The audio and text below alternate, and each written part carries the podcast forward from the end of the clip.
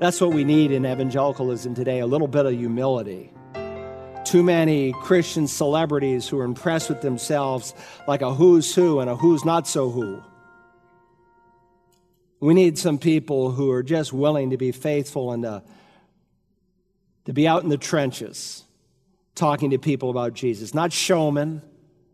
Oh, you give me a big audience, I'll preach. That's not a test of humility.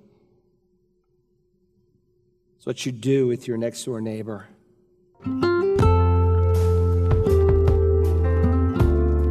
Welcome to Search the Scriptures, the Bible teaching ministry of Doctor Carl Broggi, Senior Pastor of Community Bible Church in Beaufort, South Carolina. Today is part three and the conclusion of Doctor Broggi's sermon entitled, Sharing Christ Consistently. Yesterday, Doctor Broggi reminded us that we must be sensitive to the call of God so that we do not miss the opportunities that He has placed in front of us. And today, he will explain that we must be willing to share Jesus, the Christ of God. Furthermore, people must be willing to submit to the command of God. Please join us in the book of Acts, chapter four, as we continue. Your first birth came through perishable seed. My dad is dead, his dad is dead, his dad is dead. I'm from a long line of perishable seed. But we've been born again, not of perishable seed, but imperishable seed through the living and abiding Word of God. The sword of the Spirit, the tool that the Spirit of God uses to bring about a second birth is the Scripture. So the text says he preached Jesus to him. Remember, the first book of the New Testament had not yet been written. For nearly seven years, all the early church had was the Old Testament Scriptures to preach Jesus, but he's there. He said, Abraham saw my day and believed. Moses wrote about me. It's all about Jesus. Jesus said, the Scriptures speak of me. And he preached Jesus. He didn't preach critical race theory or social justice. He didn't preach about economics or talk about how hot it was down in Gaza. No, he preached Jesus, the one whom Isaiah would already write about, who would be born of a virgin. A virgin will conceive and bear a child, and the child's name by title will be called Emmanuel, that is, God with us. A baby is going to be born, but this is going to be no ordinary baby. He wrote of it earlier in this book, that this baby's name will be called Mighty God, Eternal Father, Prince of Peace. And he preached three simple truths. And if you're going to have the privilege to introduce someone to Christ, these are the same three simple truths you must preach. Don't make the gospel complicated. It's not. Children can grasp it. You know, sometimes people hear a sermon, they say, boy, he was so deep, I, I couldn't understand it. Look, when there's mist in the pulpit, there's fog in the pew. Vance Havner, the great preacher, dead now for some thirty years, said, just because the river is muddy doesn't mean that it runs deep. Three simple truths. First, Philip shared about sin. He shared about sin. Point A there in your outline. Isaiah fifty-three six. In fact, why don't you turn to Isaiah? Uh, if you're new to the Bible, find Psalms. That's about dead center. If you just open your Bible to the center, you're in the book of Psalms, and scan to the right, and you'll soon find Isaiah. I started studying Isaiah fifty-three about eight months ago, and I've written a three hundred fifty-six page commentary I just finished on Isaiah. I don't know that I'll ever publish it, but this chapter is so rich. It is so full, it's just mind-blowing. Look at Isaiah fifty-three and verse six. All of us, like sheep, have gone astray. Each of us has turned to his own way. Isaiah is describing our need for Christ, and he does so by reminding us that we're like sheep gone astray. Sheep are notoriously short-sighted. They're just interested in the next clump of grass. They often don't look where they're headed. Sheep tend to be self-centered. If you ever watch them, my brother had a whole herd once in his home in Vermont, and if they'll grab the clump that's available in front of you, they'll, they'll grab it. They're just selfish, self-centered kind of animals. And they tend to travel together, and usually one ends up leaving, leading, the rest follow. And that was certainly true of the leaders in Israel. They were blind guides, and the people just followed. And so Peter, picking up on the analogy of you and I being like sheep, says in First Peter two twenty-five, "For you are continually straying like sheep, but now you've returned to the shepherd and guardian of your souls." Sheep are stupid and headstrong. They've all gone astray. You say, "Are you talking about me, preacher?" I'm talking about me too. Yeah, we're, we're stupid. We're headstrong. We're self-centered. We want our own way. All of us, like sheep, have gone astray. He is reminding him that by nature we are sinful. By nature, we're all fallen and sinful before the Lord. So he explained that, and he would have explained in the process that they that we need forgiveness. We need a different kind of righteousness. Isaiah has already said that your righteous deeds are like filthy rags. He doesn't say your, your bad deeds are like filthy rags. Your best deeds are like dirty rags in the sight of an absolutely holy God. And if you have an inadequate view of sin, you'll have an inadequate view of your need for righteousness. And so in Jesus' day, the Pharisees thought they were so righteous. Paul says in Romans ten, they sought to establish a righteousness of their own rather than receiving the righteousness that comes from God. Some people think they're too bad to be saved, but there's a whole lot of folks, they think they're too good to be saved. They think the message I preach is for the prostitute, the drunkard, uh, the murderer, the thief, but not for them. But the scripture says, for all have sinned and fall short of the glory of God. Look, if you're hanging over a cliff with a ten-link chain, how many links need to break for you to go under? Only one. For whoever keeps the whole law and yet stumbles in one point, he's been, become guilty of all. That's how holy God is. And so the Pharisees were notorious for comparing themselves to someone else. I'm not like the prostitute. I'm not like the publican. I'm not like the drunkard. Certainly God will let me in. Look, next to Hitler, I'm just a sterling example of what people should be. But God compares me to the glory of God, Jesus Christ, God in human flesh. And the ground is level. He preached about sin. Secondly, Philip preached about substitution. He preached about substitution. Here at the end of Isaiah fifty-three six, "But the Lord has caused the iniquity of all to fall on him." The Hebrew word for fall means to strike or to attack. It was used of an army who would surround their enemy and then plunge on them. And the scripture is clear that the one who caused this to happen was the Lord God. Now, it would be easy for someone to conclude that, well, Governor Pilate was the source of the crucifixion. After all, he was the one who gave the order for Jesus to be crucified. Someone else might conclude, well, it was Judas, because Judas was the one who betrayed the Lord for thirty pieces of silver. Someone else would say, well, it's the Jewish Sanhedrin. They they trumped a false charge. They they couldn't arrest him on a religious charge, so they said he claims to be a king. They trumped up a political charge. Someone else might say it was the Roman soldiers who, who did this, because they were the ones who literally drove the nails through his hands and feet. Someone else might say it was the Satan who did it. He was the one, the evil one, who literally came to inhabit Judas that night because Judas was open to it, and Judas followed his promptings. Others might say, well, it's all of us. Look at verse five. He was pierced through for our transgressions. He was crushed for our iniquities. Yes, your hard hearts were the hammers and your sins were the nails. But understand, according to Isaiah fifty-three six, it was not Pilate, it was not Annas, it was not Caiaphas, it was not Satan, it was not the Sanhedrin, it was not the howling mob, it was not the soldiers, it was not even us. It was the Lord God. God caused this. Listen to what Jesus said in Matthew ten and verse twenty-eight. "Just as the Son of Man did not come to be served, but to serve, and to give his life a ransom for," it's the preposition anti in Greek, "for or in the place of many." Jesus came to die in our place. He wasn't dying for his sin, for he had none. The resurrection proves that. Every calendar affirms it and confesses it. B C, before Christ, twenty twenty-one, Anno Domini, in the year of the Lord.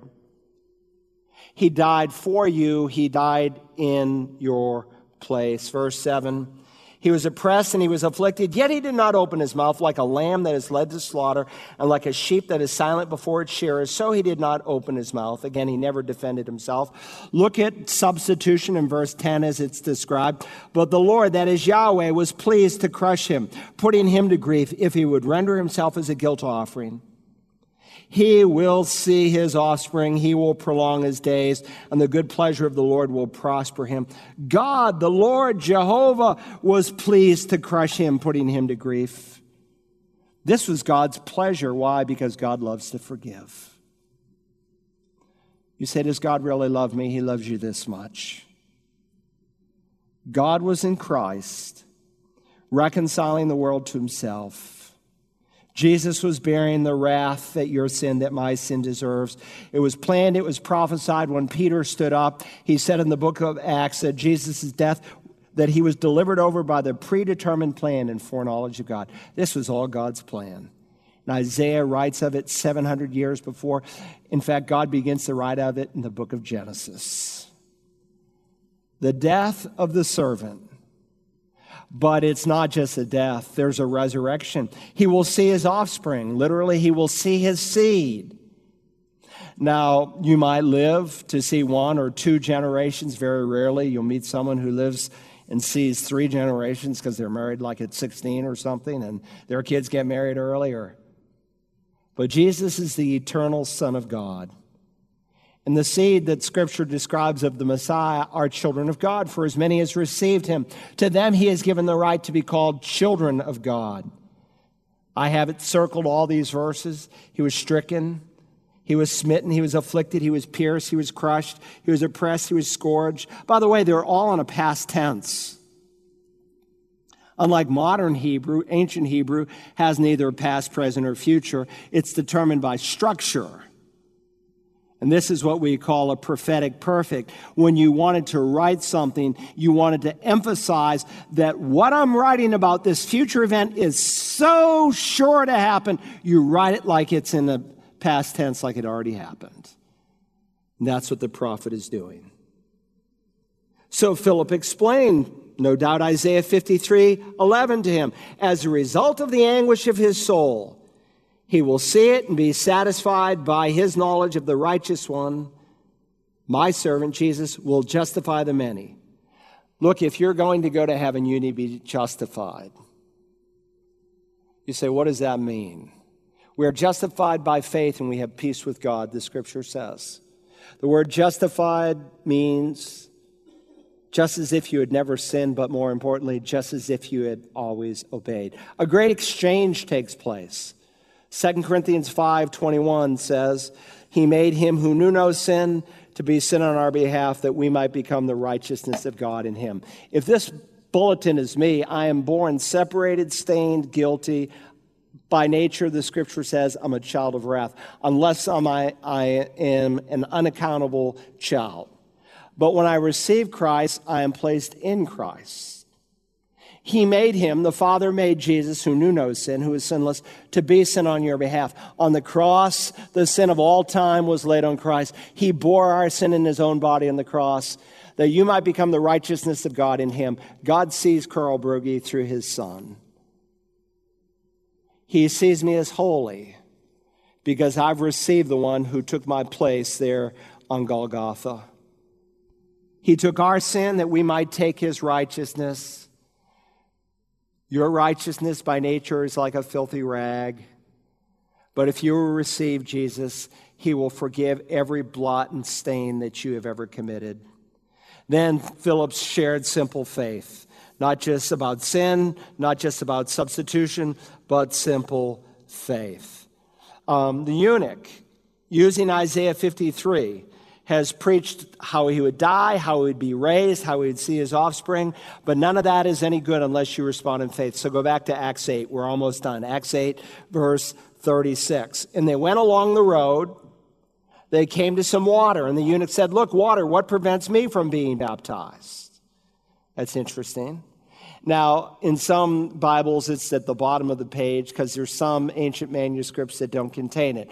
But the best manuscripts contain it, and so in the New American Standard, King James, so forth, it's in the body of the text, and rightly so. And it's critical. Look, water, what prevents me from being baptized? You have to believe.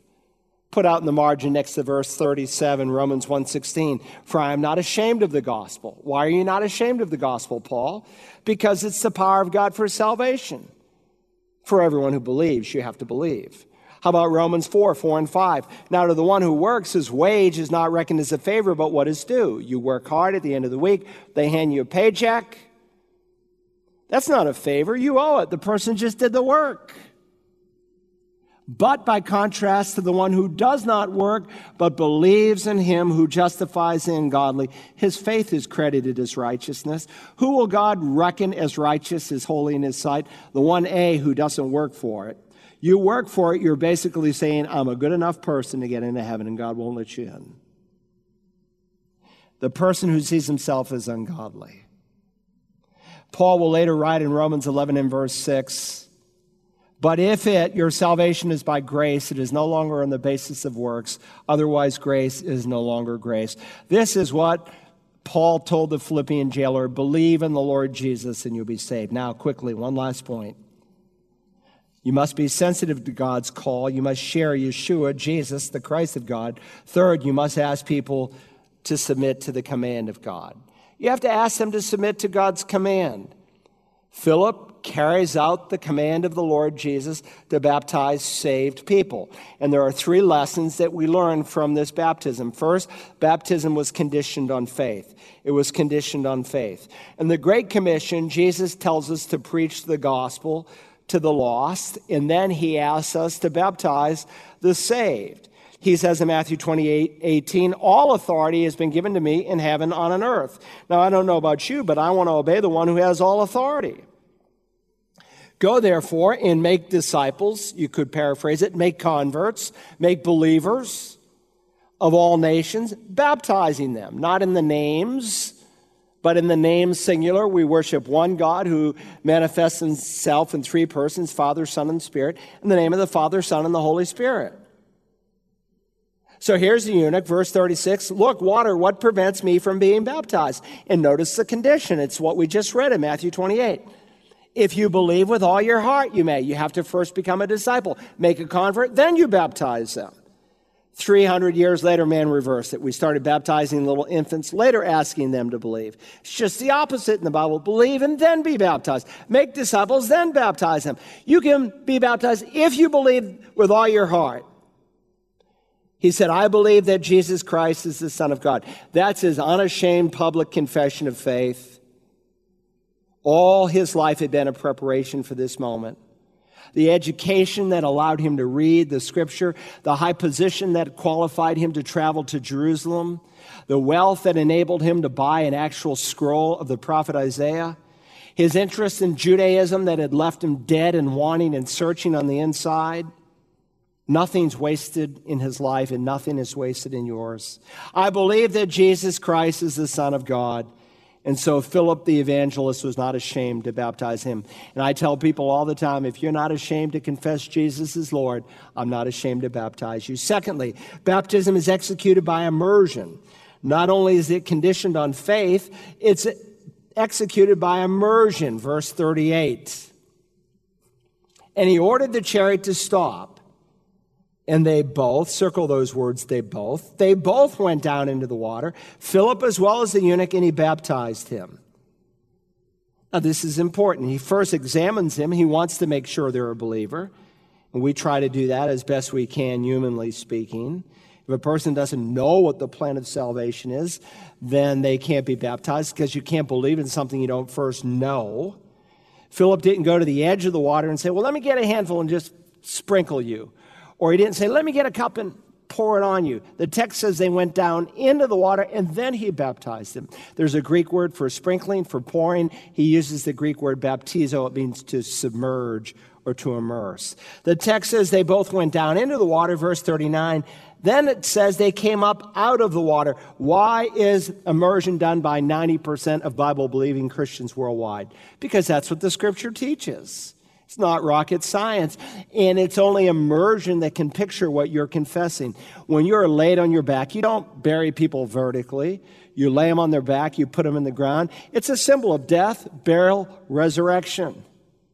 You're saying to those watching, as the five we baptized this morning, I'm going into heaven because of the death, burial, and resurrection of the Lord.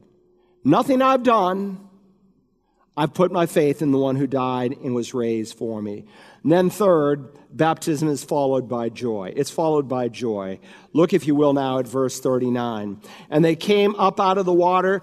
The Spirit of the Lord snatched Philip away. That word snatch is interesting.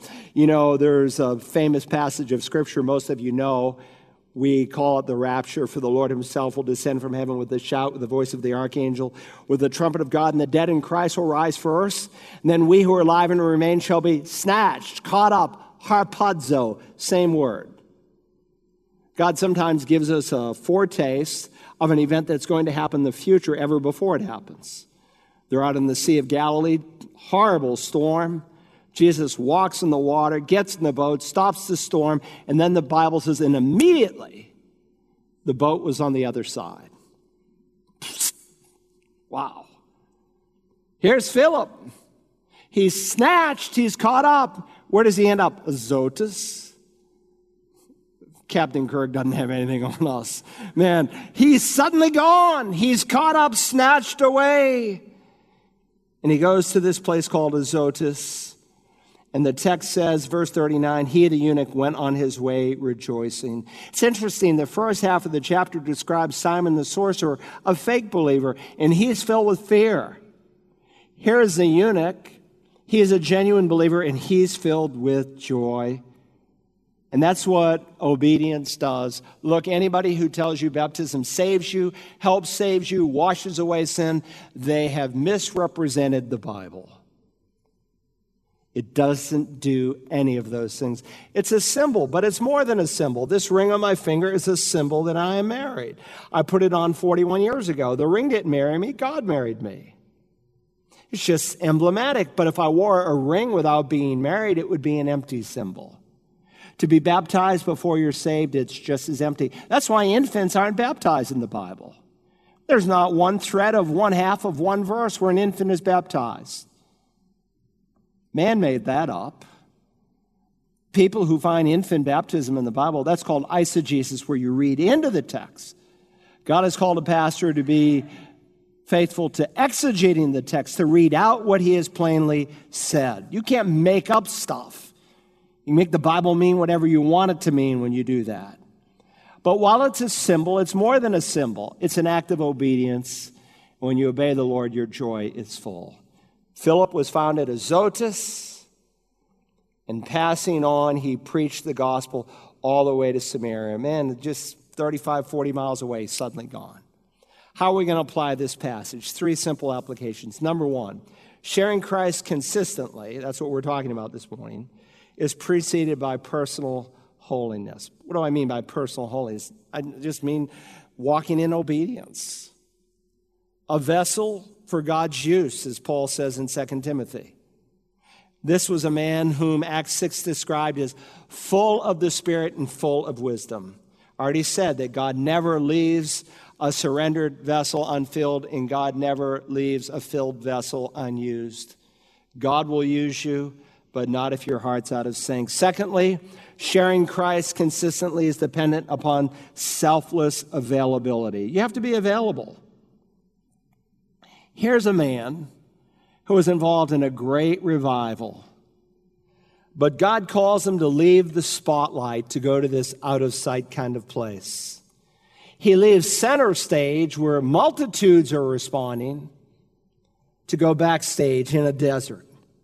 That's what we need in evangelicalism today, a little bit of humility. Too many Christian celebrities who are impressed with themselves like a who's who and a who's not so who. We need some people who are just willing to be faithful and to, to be out in the trenches talking to people about Jesus, not showmen. Oh, you give me a big audience, I'll preach. That's not a test of humility. It's what you do with your next door neighbor. Third, sharing Christ consistently is expressed through a personal understanding of biblical truth. I mean, here's Philip. He's full of the Spirit and full of wisdom. Where do you get wisdom? Right here in this book. You say, Pastor, I, I can't memorize Scripture. You'll never make me believe that. If I gave you one thousand dollars for every verse you memorized, you would become a memorization machine. It's an issue of priority. There's some basic verses every Christian should hide in their hearts, that we will be ready, sensitive to the call of God when the door is open. Sharing Christ, that's whom we preach. Beginning with this text, he preached Jesus.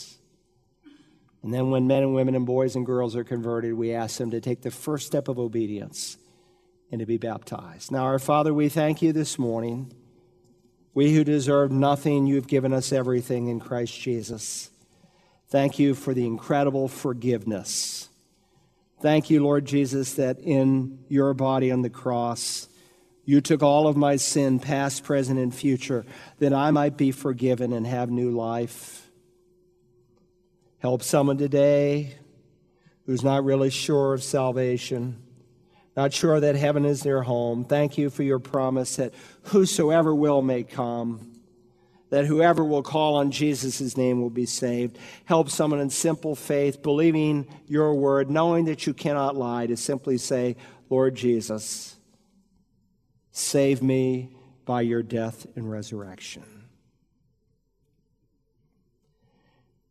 Now, Father, we pray for this new week. We pray especially for Friend Day at the end of the month, when we will be reaching out to people in the community to come for just a simple presentation of the gospel, that you would use it in a powerful way. Help dads and moms to care for their children, for their grandchildren. In the most relevant area of life, you remind us throughout Scripture that we can provide intellectually, physically, socially, but if we leave them bankrupt spiritually, we've done too little. So help us to care about souls. Thank you that someone cared about my soul. Help us to care about people, that they might find forgiveness and new life. We ask it in Jesus' name. Amen. Please join us tomorrow for part one of Sharing Christ with Others. We will be in the book of John, chapter three, verses one through twenty-one. If you enjoyed today's message, you can order a C D or D V D copy by calling Search the Scriptures at eight seven seven, seven eight seven, seven four seven eight and requesting program Sharing Christ Consistently.